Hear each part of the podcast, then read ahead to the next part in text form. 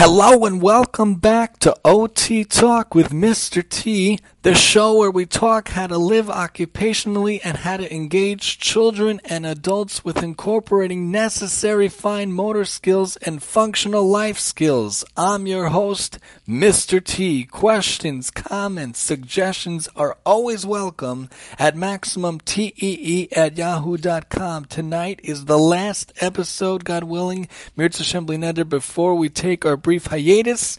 And then after the brief hiatus, God willing, we'll come back. We'll finish off, God willing, Bli Neder school therapy tips. Then we'll take our real summer hiatus. And with the beginning of the new school year, God willing, we'll talk more school therapy tips and even more school therapy tips with the help of yourtherapysource.com. And then we'll move over to OT's role in many areas with the help of AOTA, God willing. Remember, April is OT month, so spread word about OT in general. Occupational therapy obviously is fantastic, as we think here on our show. Spread word about our show as well. I also wanted to mention a fantastic product that I saw today going across just different things, and I saw it's called Zubits, Z-U-B-I-T-S. A lot of times I find a product here and there, I like to share it with you. Not that they're sponsor us or anything, which would be fantastic.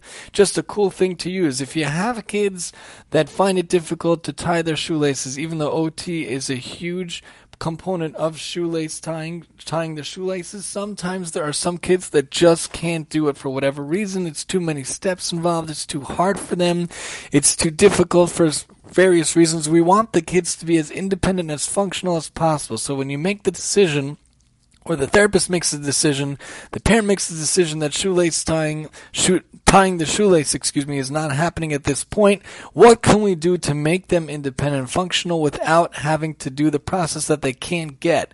Let them wear the shoes, but let them have it in a functional way. If they don't want to do slip-ons, they don't want to buy the vans that have the laces that are already in, they want real shoelaces, but they can't tie them, let them use the Zuba. It's a very cool product, not expensive. You could find it on Amazon guaranteed to work.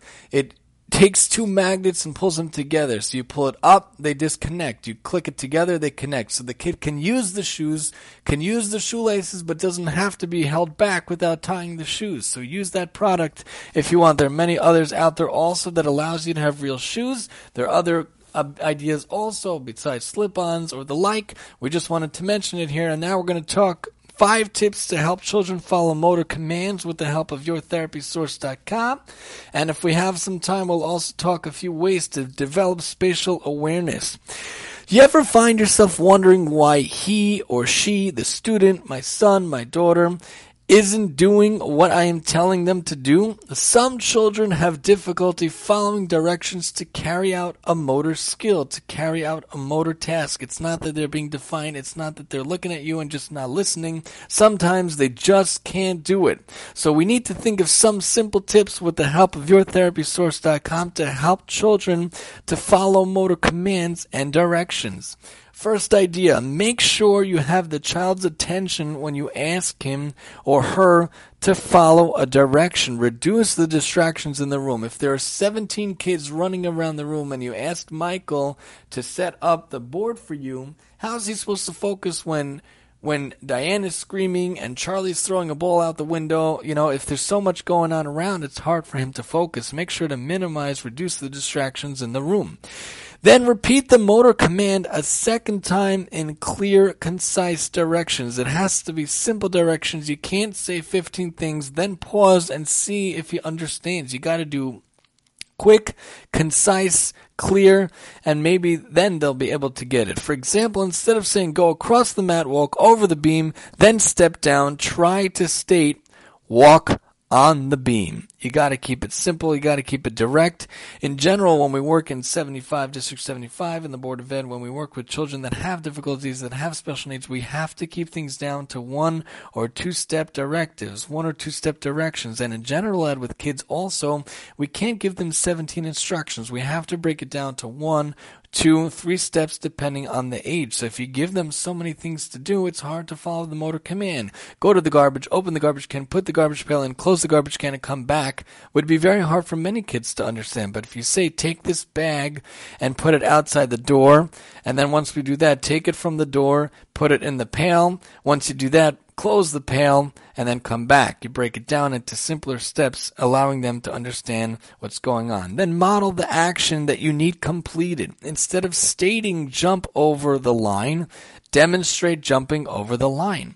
A lot of times we need to model the actions, we need to show the actions, demonstrate with with real action what's going on. A lot of times they say when it comes to parenting, kids listen to what you do more than what you say. If you say do as I say, it's not as effective as say as as do as I do. Basically, you have to model the behavior, and then they'll see. You want kids to be kind, you want them to be caring, you want them to be giving. Model that behavior. Show the action instead of stating the action. Words are a dime a dozen. Are you could say thousands of words, but the action itself is more powerful than the words. You model the action, you give the visual cue, they give the ability to see what you want done, and then they could get it done.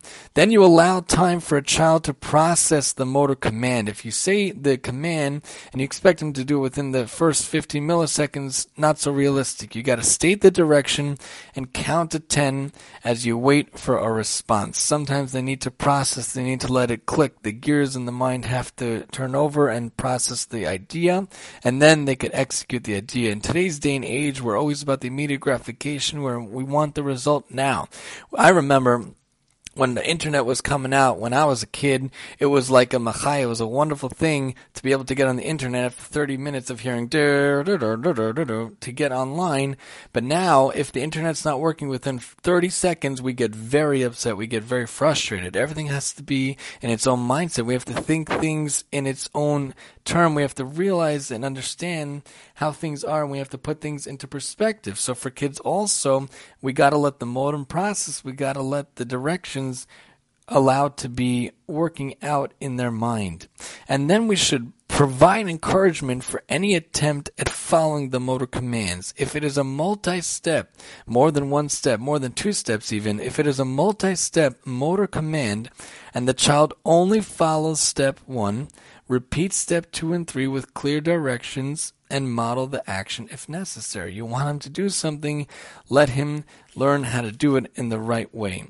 We're also going to talk a little bit about spatial awareness. Spatial awareness is the ability to understand and interact with the environment around you, whether it be avoiding obstacles when walking, reaching out to grab a pencil or determining left from right and these are all examples of tasks that require spatial awareness. Developing the skills to express and understand spatial awareness is the first step in understanding spatial abilities such as math skills, visual perceptual skills, and body awareness. So a few quick tips in our last two minutes. Five activities to help encourage the development of the spatial awareness is an obstacle course. To negotiate the obstacle course requires a significant amount of spatial awareness. Vary the courses, grading them up or down, harder or easier According to the ability to move over, under, and around objects, it's very easy to do this in the house even. You get some cones, you get different objects to put in their way, see if they could get around it. Build and create. Use Legos, blocks, and puzzles. Try Tangam puzzles. T-A-N-G-A-M. Research has shown that parents who participated in guided block play with their children had significantly higher proportions of spatial talk. Guided block play consisted of playing with the blocks along with guided instructions for how to build different structures. Practice completing patterns. Lay out different objects in a pattern, for example, stuffed animal ball. Stuffed animal ball. Ask the child to find the object that comes next in the pattern. Move your body in different patterns. Squat, stand, arm circles, squat, stand, arm circles. You could also do movement games. Participate in any type of movement game where children have to move around obstacles or friends such as tag or hide or hide and go seek. The ability to move around stationary objects is quite different than around moving objects which are unpredictable. And lastly, provide verbal descriptions. Offer many opportunities to, for children to hear descriptions of where they are or where objects are in relation to each other, like the pencil is on the right side of the desk, or let's step over the log. Play games that require children to follow directions, such as moving a game piece forward six spaces, do the hokey pokey dance, or play Simon Says. Just a few ideas and tips with the help of yourtherapysource.com. We're going to take a brief hiatus and we'll come back. We'll see you soon and come back when we talk to how to help children reach their goals and develop hand dominance here on OT Talk with Mr. T. And I'm your host, Mr. T.